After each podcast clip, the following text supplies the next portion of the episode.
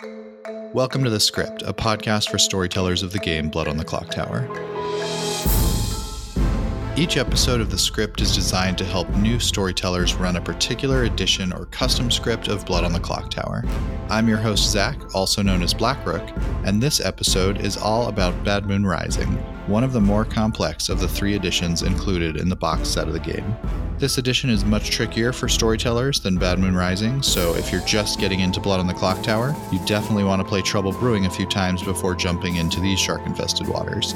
Before listening to this episode, I would recommend getting familiar with the 25 character abilities in this set. Check out the podcast description for a link to the Bad Moon Rising Character Almanac. Once you're familiar with the characters, continue listening for some advice from the experts. As always, we'll be talking about two jobs of the storyteller first, knowing the rules, and second, making decisions that influence the game. Here to help me walk through all of the trickiest rules and character interactions is someone who knows the rules of Blood on the Clock Clocktower maybe better than anyone else. Please welcome Jon. Hi Zach, I'm uh, I'm excited. I, I love BMR. It's a great Yes. edition. This is definitely one of my uh, my favorite things, and uh, actually, I think looking just looking at the characters and reading some of the crazy stuff from this one uh, is actually what got me into the game in the first place. Um, I was very excited to jump into this um, as early as possible, um, but did obviously start with Trouble Brewing. So if you're listening to this podcast, we do recommend you uh, you resist the temptation to jump into this crazy crazy script.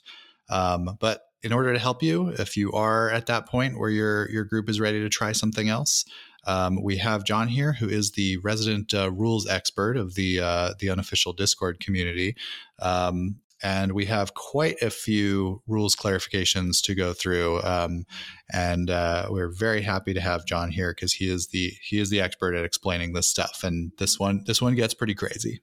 Uh, I'm just gonna hope that uh, I manage to not tell too many lies. Uh, it's always funny because when you're doing sort of rules uh, exploration like this, like all that all that's needed is one word out of place, and then something ends up being not quite accurate. So I'm I'm hoping I can uh, stick to my own standard. Yes, Blood on the Clock Tower can uh, is, a, is a great game for uh, for lawyers and people who are into into the technicalities because every word matters in this rule book. So um, let's dive right into it. Our first question um, applies to two of the demons in Bad Moon Rising, which are two of my favorites um, that really make this script what it is a, a giant kill fest. Uh, that is the Po and the Shabaloth. So one of the things that's really unique about this script is that uh, these demons in particular get more than one kill. Um, the Shabaloth uh, gets two, and the Po can have three kills um, if they first choose to kill no one um, on a previous night. So the question, one question that that brings up is what happens if they attack a protected player um, and the uh, the player providing the protection at the same time? So uh, the classic example of this would be the tea lady, uh, who, if both of their neighbors are good, um, those neighbors cannot die. So if I'm either the Po or the Shabaloth and I attack the tea lady and one of these neighbors that can't die, um, what happens? So the answer here is is uh, surprisingly straightforward, but it took us a while to get to this answer, uh, which is that if you have a demon that does multiple kills, and in general, if you have characters that do multiple kills, um, they happen in order. So if the Po does three kills, the Shabaloth does two, they point to one player and then to another player. They don't point to them both at the same time, uh, and the order matters. So if the uh, if the Po, for example, points to the tea lady and then the tea lady's sort of protectorate, uh, then the tea lady would die and then their neighbor would die because they're no longer being protected. If, on the other hand, they point to the protected player first and then the tea lady, then the tea lady would die, but the protected player would not. Yeah, so it's almost so essentially there the answer is there is no concept of killing or at the same time because it actually happens sequentially and the order matters. Exactly. Now, another one um, that maybe is a little weirder um, is the Goon, um, which uh, the Goon's ability reads each night the first player to choose you with their ability is drunk until dusk, uh, and then you become that player's alignment. Um, so, uh, you know, assuming no one else has chosen the Goon, what happens if uh, one of these demons is is on their killing spree and they uh, they first choose, uh, or I guess either first or second choose the Goon? So here too, the the order is what really comes into play. So if the Po chooses the goon first, then the Po becomes drunk at that point, and the goon does not die, and any subsequent choices by the Po will not die. If on the other end the Po chose, say, the Moonchild, then the goon, then the grandmother, then the Moonchild would die, the goon would not, and the Po becomes drunk, and the grandmother would not die because the Po is now drunk from the goon. Got it. Yeah. So, so same same a, kind of solution. Yeah. So yeah, take it slow and basically kind of evaluate things step by step is the way to go with with these because uh, things can get pretty crazy. Yeah, and in general, what I what I do when there are multiple attacks like that is I still take all of them before resolving them. So the player doesn't. Otherwise, the player might sort of pick up on like, oh, you paused longer after my first selection than my second. You just sort of mark down one, two, three. You put them to sleep, and then you deal with it. Right. Yeah. So you can you can basically just take down the list of names, remember the order, put them to sleep, and then take as long as you need figuring it out. Yeah. Exactly.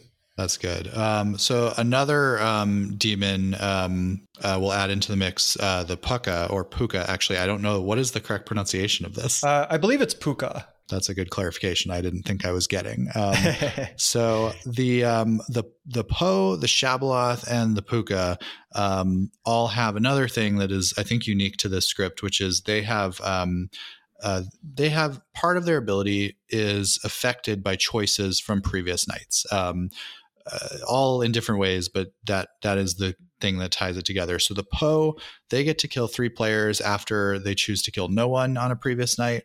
Uh, the Pukka poisons a player one night, and then that player will die uh, the, the, next night or a subsequent night.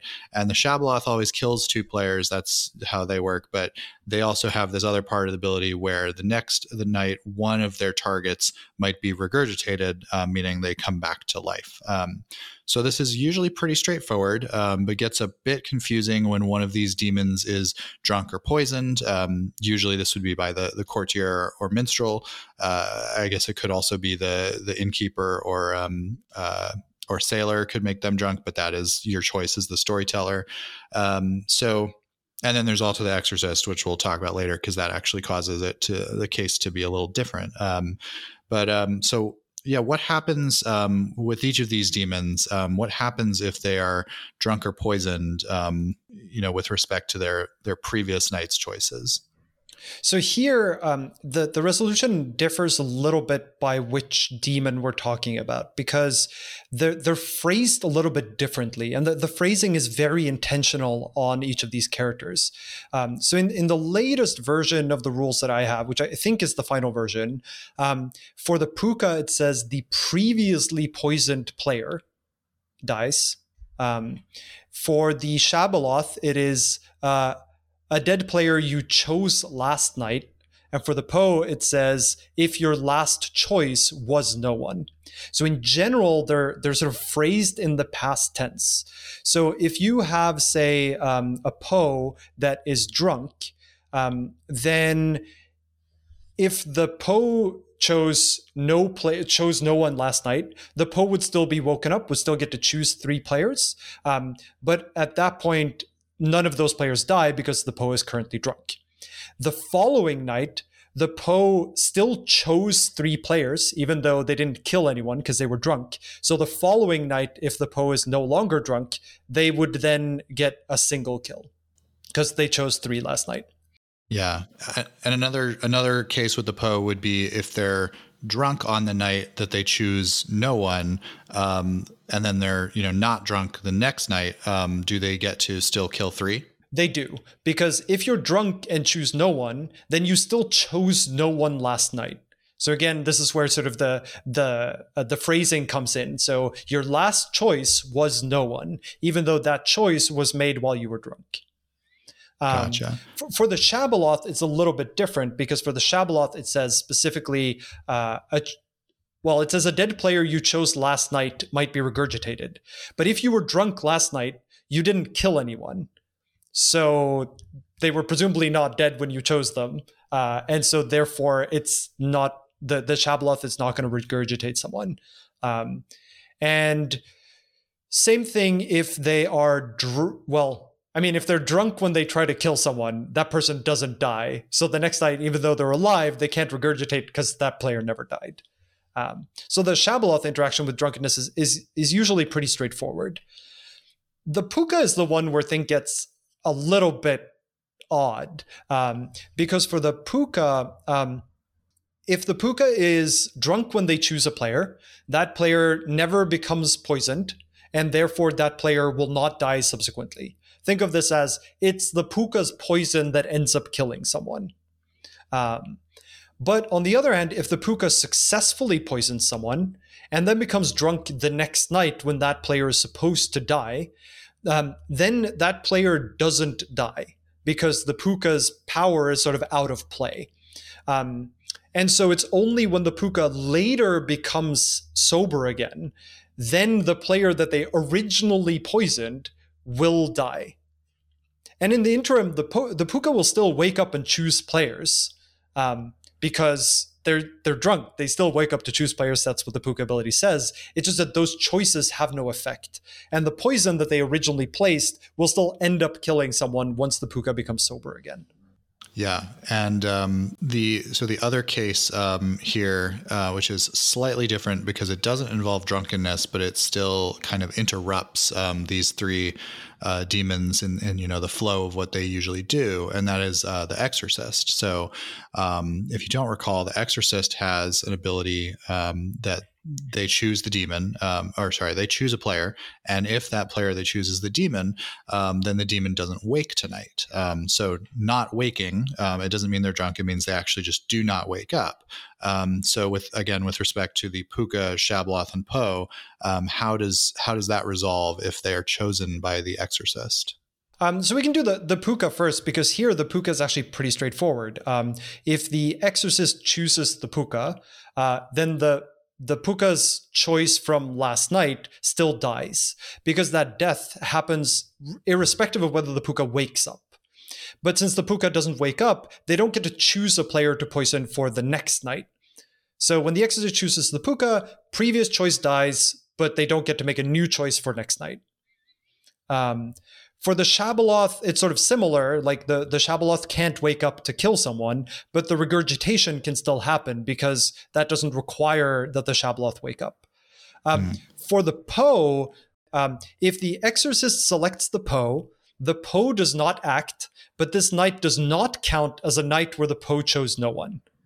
So it's not a forced no one choice.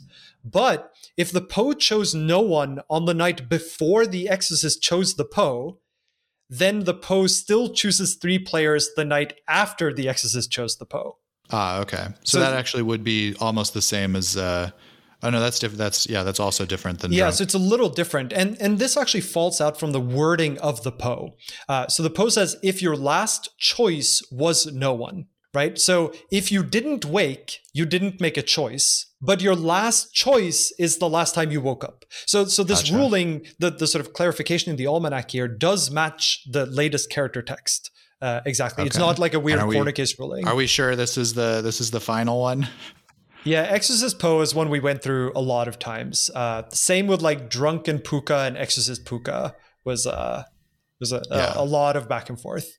Yeah, so it's good to really understand these three demons, um, which kind of make up a good half of the the rules questions in Bad Moon Rising. Um, uh, now, the fourth demon, which we haven't mentioned yet, uh, is probably responsible for quite a few of the other rules clarifications, um, and that is the Zombuul. So, uh, yes, um, they the Zombuul uh, lives um, the first time they die, but then regis- but secretly registers as dead. Um, so you know, fitting with the whole zombie theme. Uh, and so this this brings up the question. Um, related to that phrase registers as dead um, which also for this i'm just going to refer to this as undead mode i don't know if that's official terminology um, so for example uh, the devil's advocate minion um, can pick a living player to protect from executions. Um, so if the devil's advocate can only pick living players, can they pick an undead Zombuul? Uh, the devil's advocate can only choose a living player, and the undead Zombuul is not living. Therefore, the devil's advocate can, cannot choose the undead Zombuul. Got it. So, so I mean, when when the rules say register as dead, they really mean it. It's like this player is dead. They just aren't really. Uh, so everything in the rules sort of and everything it's it's not just registers as dead to the players it's like registers as dead for the purposes of the rules with only the exception about the end game condition yeah so another example would be the other part of the Zombuul's own ability, which is that they only actually wake up to kill a player if no one died the previous day. So if the Zombuul is the one executed during the day and they don't uh, you know, they don't really die, um, but they're they fake die. Do they get to wake up and kill someone that night? Uh, they cannot because someone died that day. So again, like they register to everything, including themselves, including the storyteller. Just everything considers them dead, um, with with the only exceptions of the game still continues um, and the Zombuul still attacks. Yeah, and I think that's the last example I have here, the question, which is, uh, you know, if if the town executes someone and brings the game down to two living townsfolk, and then the Zombuul is in undead mode, uh, does evil win because the Zombuul is registering as dead and there's only two players alive, or in this case, the Zombuul is counting as alive? Uh, so this is one of the cases in which the Zombuul uh, counts as alive. So, and I think this is explicitly called out in the Almanac too, that um, the game continues if just two other players are alive. Gotcha. Yeah. So it's essential. So the rule of thumb is, you know, Zombuul counts as as dying for every rule and ability except for the end game. Except for end game, and that they can wake up to kill, like for for the purposes of their own ability. Yeah, that one is uh, the, the the four demons of Bad Moon Rising are definitely what make the game uh, uh, amazing, um, but also somewhat confusing. So those are those are that's all we'll talk about the demons. Um, so we can move on to um, one of the uh, the favorite minions of Bad Moon Rising, and that is the assassin. Fitting in with the Killfest theme of this script. Uh, the assassin chooses a player at night. Uh, once per game, they choose someone to die. Um, and the ability says that that player dies, even if for some reason they could not, is the wording. Um, so the assassin, for example, can kill the sailor or players protected by the tea lady or innkeeper.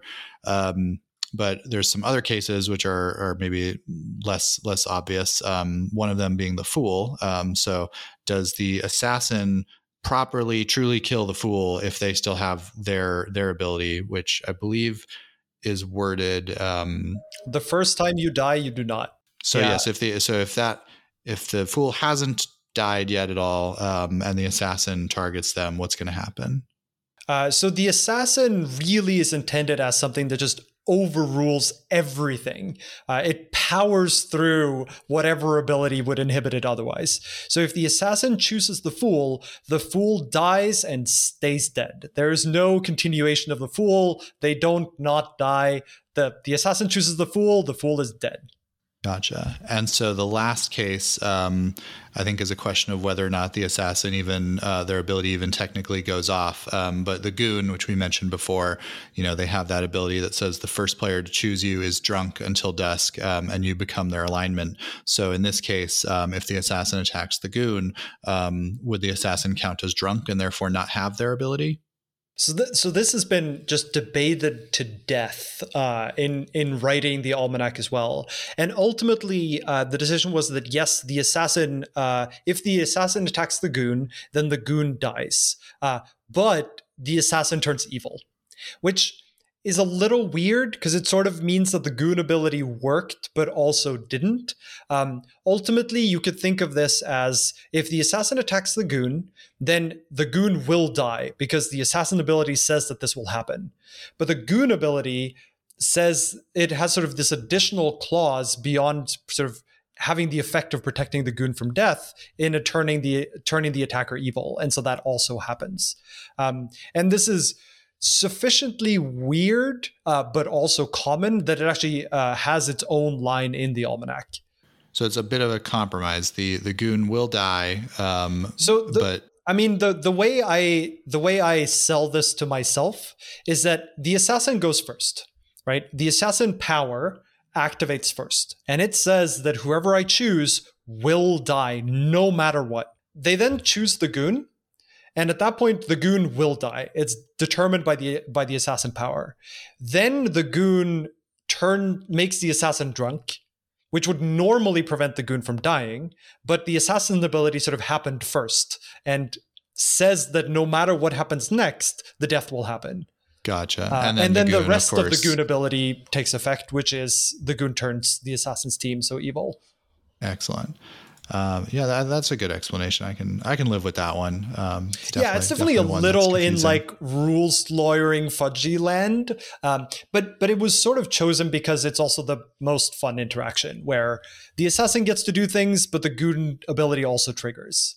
Yeah, and of course, who doesn't love being on the evil team? So yeah, so the next character um, that I, you know I usually get a lot of questions um, about from new BMR players is the the chambermaid. Um, so the way the chambermaid works, they choose two living players um, and they learn how many of those players woke that night uh, due to their ability. Um, so the first question here is: the minions and the demon uh, wake up on the first night to learn who each other are, and the demon gets their bluffs. Um, so if the chambermaid chooses two evil players, um, are they always going to get a two um, on the first night?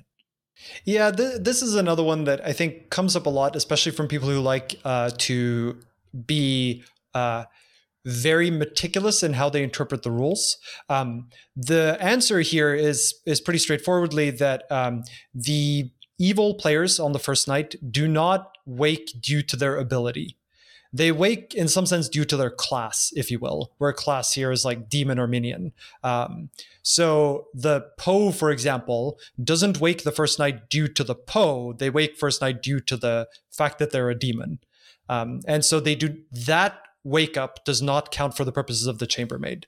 So if if you had an evil character who woke the first night due to their ability as well, then it would count for the chambermaid. Uh, but waking right. for demon and minion info is not sufficient. Which I believe, looking at the night sheet now, is just the Godfather, Devil's Advocate, and Pukka.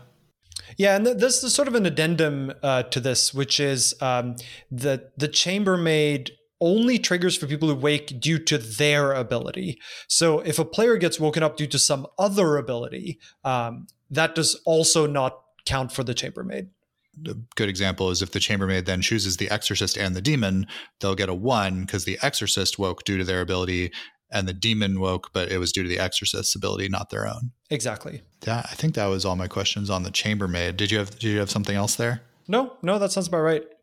All right, then let's talk about the Moonchild. Um, I'm not sure this one is necessarily a rules clarification, but more of a uh, what do I do here? So, again, the Moonchild is um, when you learn that you died, publicly choose one alive player. Tonight, if it was a good player, they die.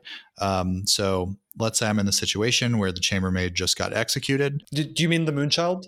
Uh, yes. Sorry, what did I say? Oh, you yeah, typo. I do have a typo here in my notes. Uh, yeah, so if the Moonchild just got executed, um, and the uh, you know I'm the storyteller, and I, I announce that they died, and usually I'm going to announce that everyone should go to sleep, um, but I'm kind of waiting for the Moonchild to say something and do their ability, um, but they're not doing anything. Um, what what do I have license to do here as the storyteller? So, so this is also a thing that that we went many rounds on, and like, should it say may? Uh, but but that seems too weak. Like the Moonchild is supposed to sort of have a, they're supposed to have an outsider ability, which is supposed to be an hindrance, which means they have to choose. Um, but we also didn't want it to be easily confirmable that you're the Moonchild. Uh, so ultimately, what the rulebook says here is that for the Moonchild to not choose is cheating. It's breaking the rules. The Moonchild mm-hmm. must choose.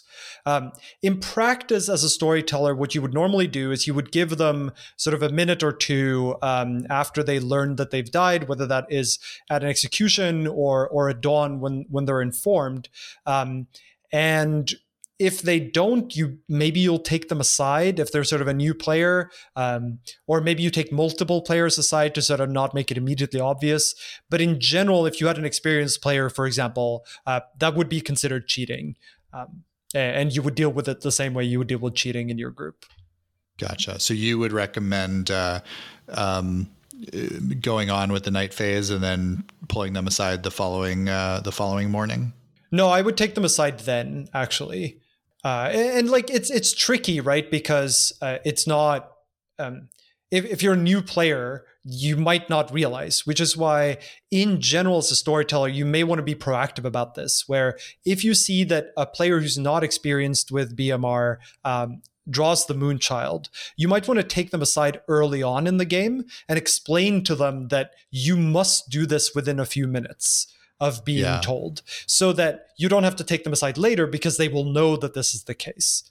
Yeah. It, so I've seen some people um, run this as um, they basically wake up the Moonchild at night to make the choice. Is that not no, kosher? The Moonchild's choice um, is supposed to be public. And, and this is why you really want to make sure that the person knows that they need to do it. Um, yeah. And if there was a if it was an experienced player that had the Moonchild and didn't do it, sort of a nudge in their direction should be sufficient to make them realize. They probably already know. I've very rarely seen it being used sort of maliciously, like I'm intentionally not going to come out, especially with the sort of latest rewording of the character. I think the biggest cause for sort of problems with the Moonchild is new players who don't realize. And there, the solution really is take them aside when they draw the Moonchild and let them know. And that's usually good enough.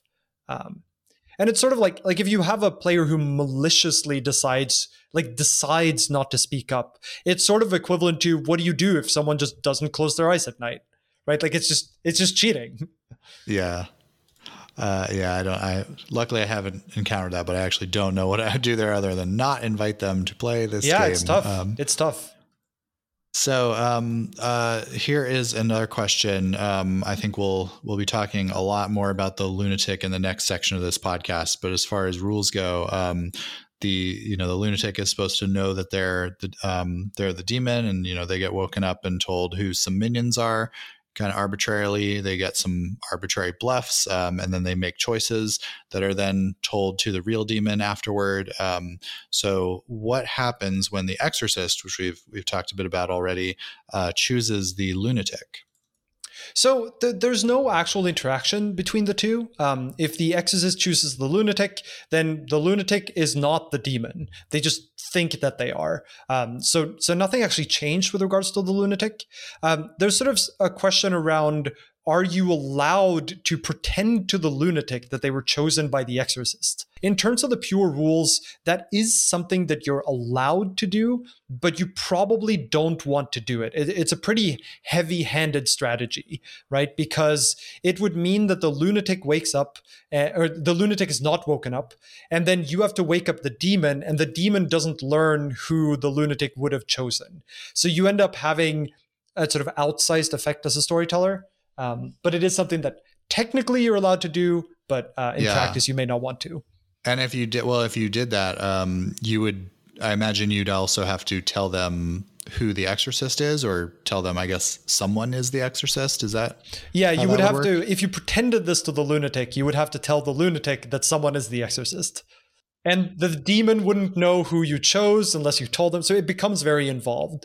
Um, yeah and you would have to tell then you'd have to tell the demon that the lunatic chose no one or or just not mention the lunatic? Uh, or try to communicate to the demon that the lunatic thinks that there's an exorcist. It, it gets into some pretty deep rat holes that you probably yeah. don't want to get into.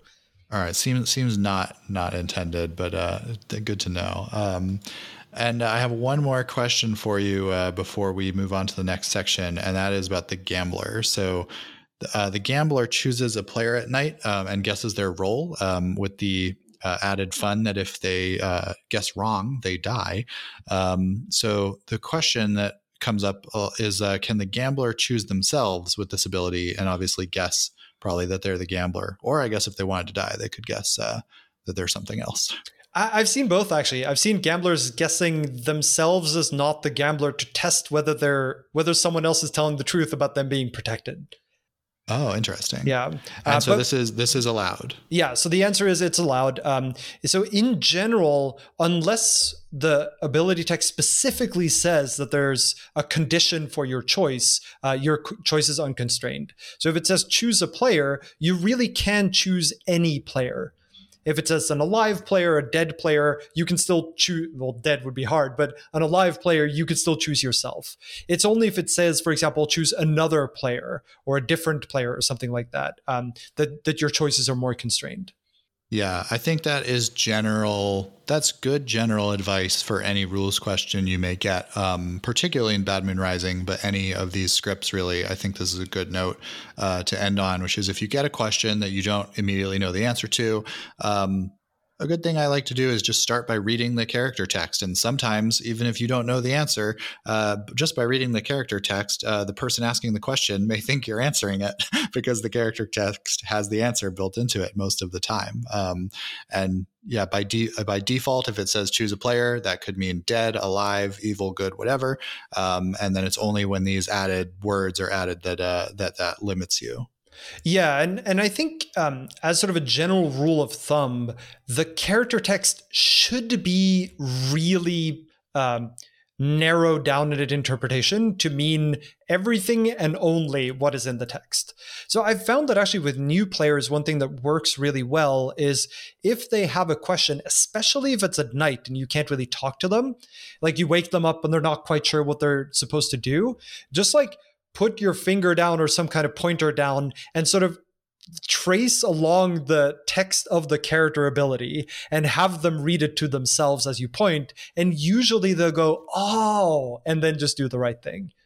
Um, the character yeah. text should be good enough for most uh, most things if you read it carefully Yes, definitely appreciate all of the uh, the work you and the rest of the rules lawyers at Pandemonium Institute have done um, with this. Um, I'm excited to uh, to play more, especially in uh, in person um, at some point. But uh, thank you. Those are all the questions I have about Bad Moon Rising. Jon, thank you so much for joining us. We hope uh, we hope to see you again for our episode on Sects and Violets, which is another uh, different but equally crazy uh, in different ways script. Um, so thank you so much for joining us. No, thanks for having me. I uh, I never turn down an opportunity to talk about weird rule stuff. It's uh, my favorite pastime. awesome. Thanks, Zach. All right, now my next guest is here to talk about some of the key decisions you may have to make as a storyteller in Bad Moon Rising. Of course, uh, it's the one and the only Ben Burns. Hello, Ben. Thanks for joining us. Thank you for having me. Absolutely. Are you ready to chat some Bad Moon Rising? I am always ready to chat with any human or animal about Bad Moon Rising. Excellent. I'm very curious how those conversations go with the animals, but we can save that for another podcast. Um, we have a great number of questions uh, for you um, about how to make good choices as the storyteller in Bad Moon Rising. Um, but before we get into that, I do want to ask um, perhaps one of the first choices you're going to make is to play Bad Moon Rising at all. So let's say your group has been playing Trouble Brewing for a while and they're getting a little uh, bored of that um, and they want to try out a new script. Um, when do you think is the right time to introduce Bad Moon Rising? And also, do you think. Um, uh, do you have any opinions on if you should introduce Bad Moon Rising or Sects and Violets um, coming out of Trouble Brewing?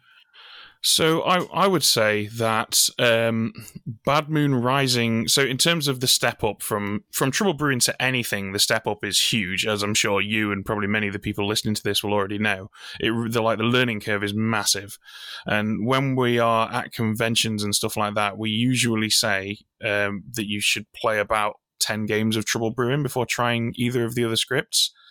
And I think that's probably a pretty good number, but obviously, a one size fits all isn't always going to work. But I think the most important thing to keep in mind about Bad Moon Rising is that it's it's easier, it's an easier step up for the players, but it's a more difficult step up for the storyteller because it's easier for the players because it's basically trouble brewing but with a lot more chaos. And you don't have to teach your players about madness, which is something that I find a hell of a lot of players have a very rough time understanding. But actually running Bad Moon Rising is so difficult for the storyteller because there is just so much going on.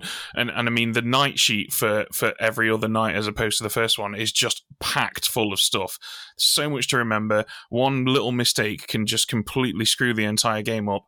And so I would say that um, really it's not a question of when should you introduce your players to Bad Moon Rising because at the end of the day, if they understand Trouble Brewing, they'll probably, at least on some level, understand Bad Moon Rising.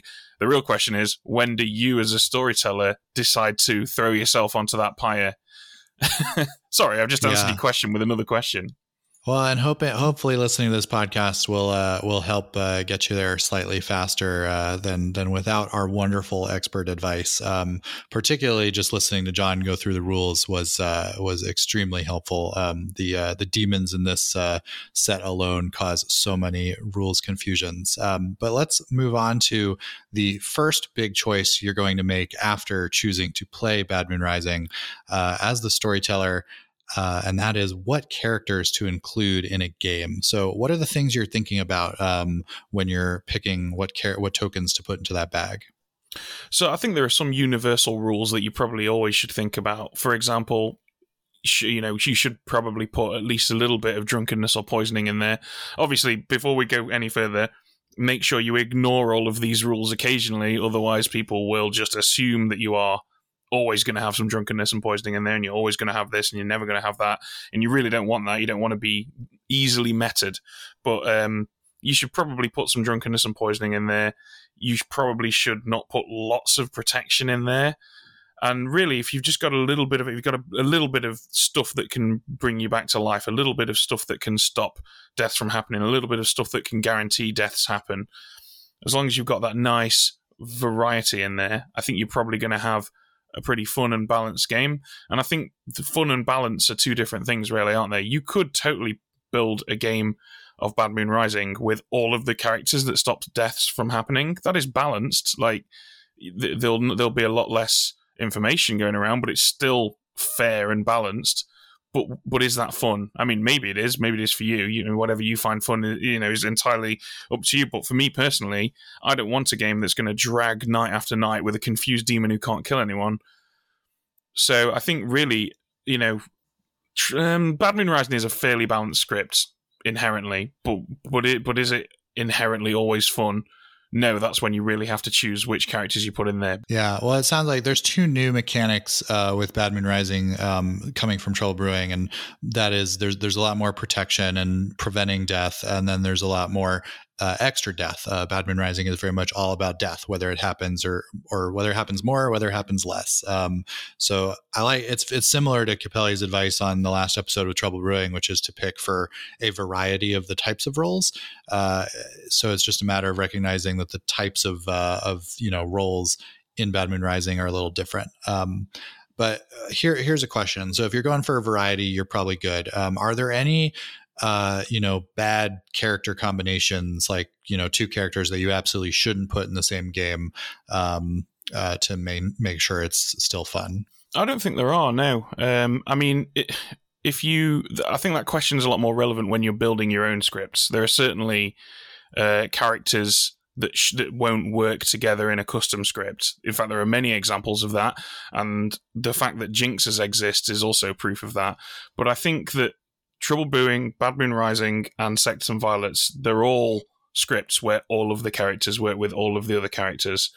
I think there are there are probably standout examples of characters that do awesome things together. For example, the assassin and the fool is a really cool couple of characters to have in the game because there's the possibility that the fool will die, assuming that they're previous life has already been spent when in fact it hadn't because they were assassinated by the assassin. So there are plenty of examples of really entertaining choices, but I certainly can't think of two characters that just don't work together in Bad Moon Rising.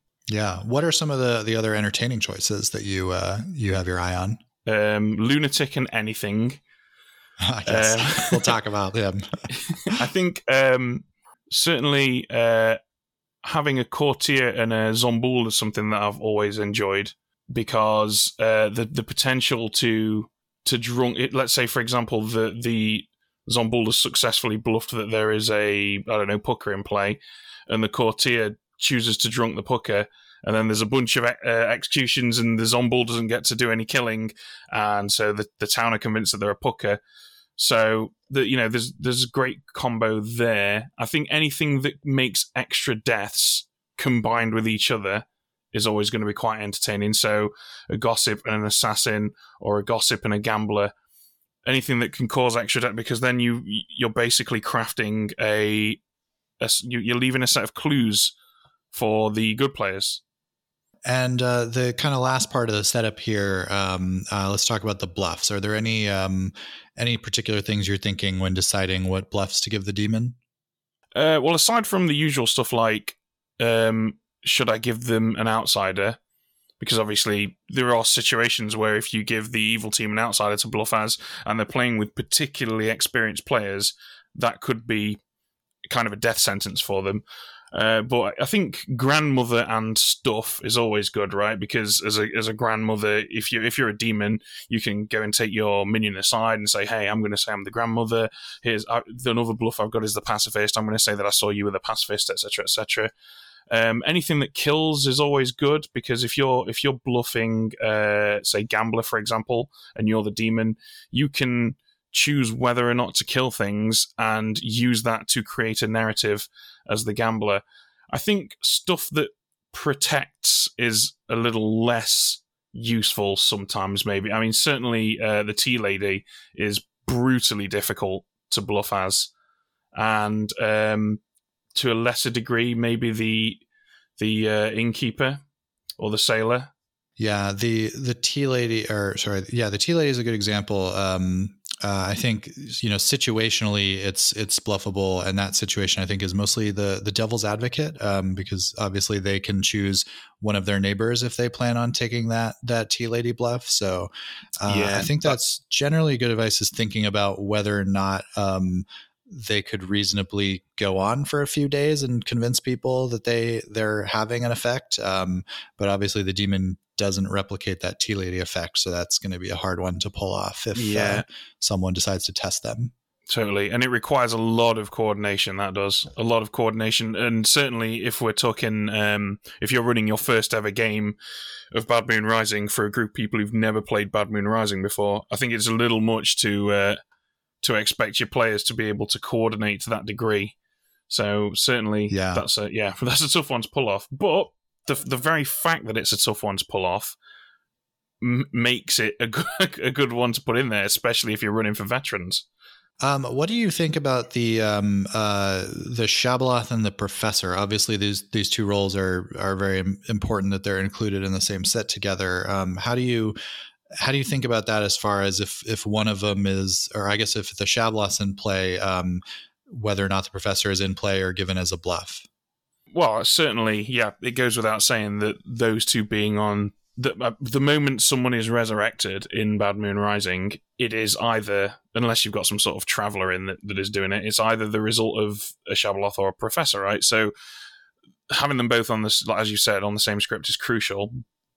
I am not overly if if I've if I've put a Shabaloth in and I haven't put a professor in, I'm not overly con- concerned with giving the the professor as a bluff because at the end of the day, I feel like there's got to be evil have to do some of their own legwork, and you know if you if you're you, you should take a minion aside and say, hey, look, are you willing to take a dirt nap? Why don't you claim to be the professor and claim to resurrect whoever gets resurrected as a result of me etc., etc. Like the, that's what your minions are there for. So I, I feel like there should be some sort of leaps of faith from the evil team to a degree. Yeah, that's a good point. Yeah, because the minion uh, minion can obviously uh, end up in a double claim, and that can actually benefit um, the evil team in the long run. Um, all right, well, let's talk about um, one of my favorite roles, and I think one of yours as well. Possibly the reason I just I, uh, I decided Bad Moon Rising is definitely one of my three favorite scripts in Blood on the Clocktower, um, and that is the lunatic. Uh, so the lunatic uh, thinks they are the demon, but they are not, uh, and part of that is you get to wake up the lunatic and tell them uh, all the things you would normally tell a demon, but you can use anyone you want as their minions, and you can any roles as you want as uh, any roles that you want as their bluffs. Um, so, what goes through your mind when you're deciding who to tell the lunatic are minions and what to show them as bluffs? Well, I mean, first of all, the first decision that you have to make is which demon, which demon are you going to tell the lunatic that they are? Which which extra demon token uh, are you going to put in the bag there? Because um, you don't have to tell the lunatic they're the same demon as the actual demon if you don't want to. And uh, I mean, if you're running for people first time, you probably should. For your own sake, if you're a beginner storyteller, you definitely should. But you don't have to if you don't want to. And it can be a lot of fun, particularly if you've got, say, for example, uh, a Pukka and a Zombuul and maybe the real demon's the Pukka, and you're going to tell the lunatic that they're the Zombuul because then when they die, they're probably still going to think that they are the Zombuul and so you you there's a lot of fun you can have with that right there. Uh, but with regards to uh, minions and bluffs, generally speaking, I will show the lunatic three bluffs that aren't aren't in play and that aren't three bluffs that I gave to the demon, if possible, because I I think that. Um, outsiders should to some degree at least be detrimental and if you just show the lunatic a bunch of rolls that are in play uh, they're probably going to very quickly figure out that they're the lunatic when they're being double claimed by three people within five minutes of starting the game. So I'll generally give them stuff that isn't in play. Maybe I'll give them one or possibly two if I'm feeling cruel that are in play, but certainly at least one of them will be not in play roles. As for the minions, this is a really difficult decision actually because I've, I've I've experimented with this quite a lot. I've experimented with showing them actual minions and seeing what those minions do, and I've experimented with just giving them a bunch of random townsfolk and outsiders. I think if you show the lunatic a mixture, assuming you've got at least ten players, and so there's opportunity to show two minions, of course. If you show the lunatic a mixture of good and evil players, then you're setting up a really interesting and entertaining situation for you, which is the whole point of this, right? Why are you doing this if you're not having fun watching these people squirm? So when when an, when a minion is approached by a lunatic saying, "Hey, fellow bad guy, what are, what are we to do?" The, you're then basically giving that minion an opportunity. That's you before the game begins saying to that minion, "Hey, here's a lunatic. Do what you want with it." And so I'm I'm a big fan of showing a mixture of good and evil players to the lunatic. But I'm I know for a fact that some people will only ever show good. Uh, but you know that that's that's up to them really. Yeah, I think that that's good advice for for starting it until uh, you start to have your group try and play the meta, and then that's when you, of course, break the meta. Absolutely. So the um, uh, the next character I want to talk about is uh, the grandmother. Um, one of the only roles in uh, in Bad Moon Rising that actually you know confirm gets confirmed information about uh, another townsfolk, uh, unlike Trouble Brewing, where there are several of these. So, um, does that change how you make the the grandmother choice as far as who which character to show them as their grandchild? Yeah, I mean, essentially, when you choose who the grandmother is going to see, there are I see it as almost a kind of binary decision. You're either going to show them someone who gathers information or you're going to show them someone who doesn't gather information. If you show the grandmother the fool, for example, you've created a little a little two-way trust road right there between the fool and the grandmother but it doesn't confirm any information it doesn't get the it doesn't really get the good team any closer to winning the game if you show the grandmother the gambler for example, then you are giving the good team an opportunity to get pretty solid confirmable information because the gambler is confirmed by the grandmother and the gambler can gather info. And so really I think that's the decision you have to make and that's just one of those little little things that you as a storyteller will do to balance the game whilst you're building it. You might think, "Oh, do you know what? This is looking kind of rough on town. I'm going to show the grandmother who the gossip is." Or you might think, do you know what? I feel I feel like Evil are going to have a, a pretty tough time here. I'm just going to show the grandmother who the Tinker is, and yeah, that's that's that's generally I would say every single time I put the grandmother in, that's what goes through my head. Yeah, I like that thinking of, thinking about the the chain of information uh, or the chain of trust that you're going to create with that choice. Um, it's good.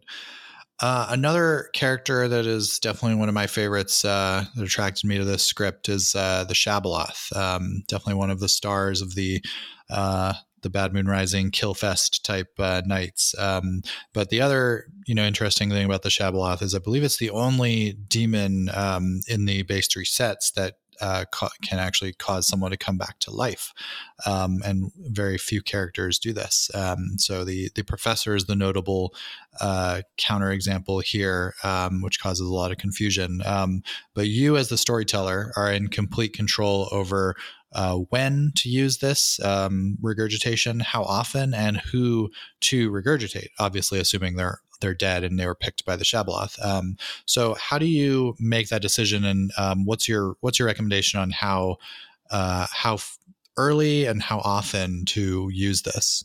So this is this is a pretty big topic, I would say. Um, generally speaking, when you're making any decisions as a storyteller, there's I well when I'm making a decision as a storyteller, there's kind of an order of operation. There's like what do I need at the top of this list? What does this game need to remain balanced? Then below that, it's what is this player clearly, what does this player want? What is this player trying to do?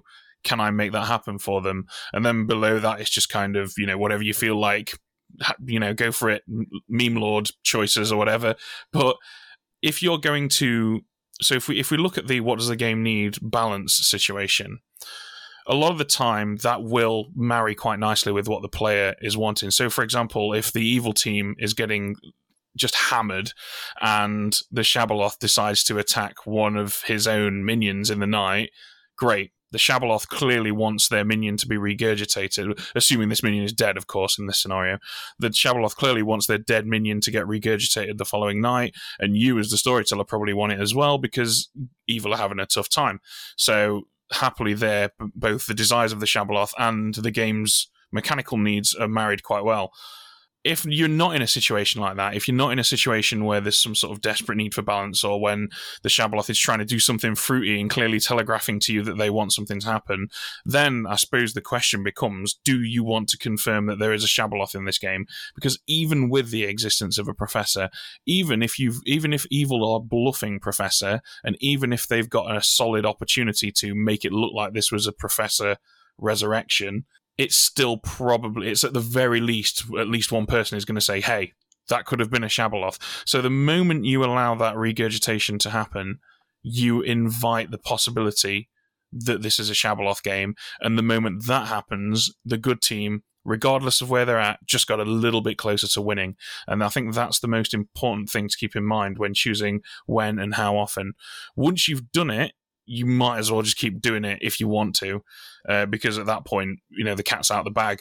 But um, certainly, you can have a lot of fun just going full ham, thinking, you know what, screw it, I'm gonna I'm gonna have a regurgitation as soon as I can, and I'm just gonna keep doing it over and over again. Because if you do that, then the question becomes, why is the storyteller doing this? Why are these people being regurgitated? And then you're giving the Shabaloth an opportunity to bring dead people back to life who are useless to the good team at this point, but it's going to make them seem evil. And so, yeah, like I said, this is a really big. I could talk about this for hours, to be honest with you. But yeah, there's a lot to consider. But ultimately, what does the game need? What does the Shabaloth want? What do you think is going to be fun? Those are the three big things to consider. Definitely, definitely one of the most fun characters uh, to storytell in this game. Um, so, and with the power to bring people back to life as the storyteller, also occasionally comes the decision to kill someone. Uh, and of course, I'm talking about the gossip and the tinker. Um, so, the gossip, uh, if they uh, make a statement that is true, you as the storyteller that night get to decide who dies. Um, and the tinker, you can pretty much decide when to kill. Um, you know, nighttime, daytime. You can do it in front of everyone, or you can add them to the list of of night deaths to cause some confusion there. Um, but what do you think of these two roles and how to use them effectively as a storyteller? Um, well, I think they're the ultimate tools of balance for the storyteller, really, aren't they? You can you can pretty much kill um, whoever you want, and usually the game needs someone to die. There's there's usually a situation in the night where someone needs to die to make the game a little bit more balanced. And um, I, I would say that if you've so things to consider, have you got a character that's got a lot of information very very quickly and is going to get more? Great, kill them. Have you got an exorcist who you think's pretty much nailed down the demon? Kill them have are evil absolutely hammering everyone and there's like a 50-50 ratio evil to good kill a minion is is one of them an assassin that's already spent? Kill that one then, because they're not going to feel kind of hard done by. So I think ultimately, when you're dis- and this goes for any character that that where you get to choose who dies, just use it as an opportunity to keep things balanced, really. And as long as you've always got that in the back of your mind, you can't really go far wrong with with your decision making. Yeah, I think that's a very good point. That it's, it's important to remember you can kill minions there as well. Um, I think that's something that that I've definitely overlooked or just don't think of in the moment when running these. Um, yeah, I mean it's rare. it's um, rare that you will want to because usually the evil team, well, the evil team always start the game losing, spend most of the game losing, and maybe snatch it at the end. That's generally uh, when when evil wins. It's again it's against all odds, and especially in Bad Moon Rising, it's against all odds. Yeah. Um, so the next one I want to talk about is um, uh, again back to um, well, you can. We've talked about bringing people back to life. We've talked about killing people. There's one more uh, interesting thing you get to do as storyteller uh, if the pacifist is in play, um, or actually the I believe this this applies to the sailor as well. Um, you can decide to prevent um, someone from dying in the first place. With the pacifist, that is, of course, um, any any executed good player, you can decide that they um, they don't die. Um, uh, and with the sailor, of course, if you've decided they are not drunk, which we'll talk about after this, um, you can. Well, actually, no, sorry, that I'm wrong. That's not a decision. That is, you cannot die. So yes, we'll talk about the sailor later. Uh, let's talk about the pacifist now. So this is a this is a um, this is a might not die, um, which means it's your call. And how do you how do you decide um, if that is a, a, a thumbs up or thumbs down in the old Roman Colosseum style of this decision? Well, I think again it comes down to balance, doesn't it? Um, there's if you choose to not if you choose for a good player to not be executed as a result of the pacifist, then you are doing a number of things. You are a making it a little bit easier for the good team. You are B, possibly confirming the existence of the pacifist. Both of those are important decisions that you have to make, and a lot of the time, I find that uh, that I'm the usually the person that I end up stopping from death, the person who I end up rescuing from execution. Sorry, via the pacifist is the pacifist because it always creates an interesting conundrum why didn't you die? Oh, it must be because I'm the pacifist. Oh, of course you are. I bet you're just the devil's advocate who's chosen themselves. And the debate rages on. Because if you stop the pacifist from dying as a result of the pacifist, there's no one really that can confirm that other than the pacifist most of the time. And so it just creates a nice little puzzle. And really, a lot of the, I think even I kind of do it subconsciously at this point. I just create, when, when I make decisions, I just create little puzzles and watch them unfold as people debate and argue over them. And and I think there's few characters that are a better example of that than the pacifist. But really, uh, when it boils down to it, I would say you've you've got the same decision chain as the Shabaloth. What does the game need? What do you think the pacifist wants? I think generally the pacifist is going to want for good people to not be executed, and what's going to be the most fun the way I'm starting to think about this now is you you kind of have to decide if your decision is going to create a puzzle to be solved or give the solution to a puzzle. And so with the pacifist, I think devil's advocate's a good example where if a plausible explanation is that, um, you know, it was the devil's advocate protecting the person you're saving, then that actually creates a puzzle. Um, if, for example, the uh, you're saving someone sitting next to a tea lady and maybe the other, um, you know, the other side of the tea lady is an evil player, that actually creates an interesting puzzle um, as opposed to just handing the the answer there. So yeah, I, I think uh, as as you said, they, these are all tools for balance and and creating puzzles for people to solve, which I think is what makes uh, the game fun in a lot of cases. Absolutely, and it's what makes Bad Moon Rising Bad Moon Rising. People say it's a chaotic script, and I guess they're right if their idea of chaos is many many side quests happening all at once, because it is a script of side quests, isn't it? Really, the ultimate aim of the game is to kill the right people and win.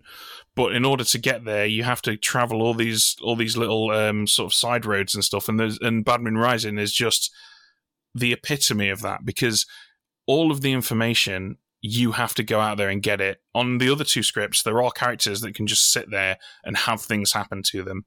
There is, you know, characters that just get stuff on night one. There are characters that just sit there and woken up at night and told things. And there are characters that wake up at night and point people and just learn things about them. There's really not a, any of that in, in Bad Moon Rising. You have to be willing to go out there and grab info. You have to be willing to sacrifice people.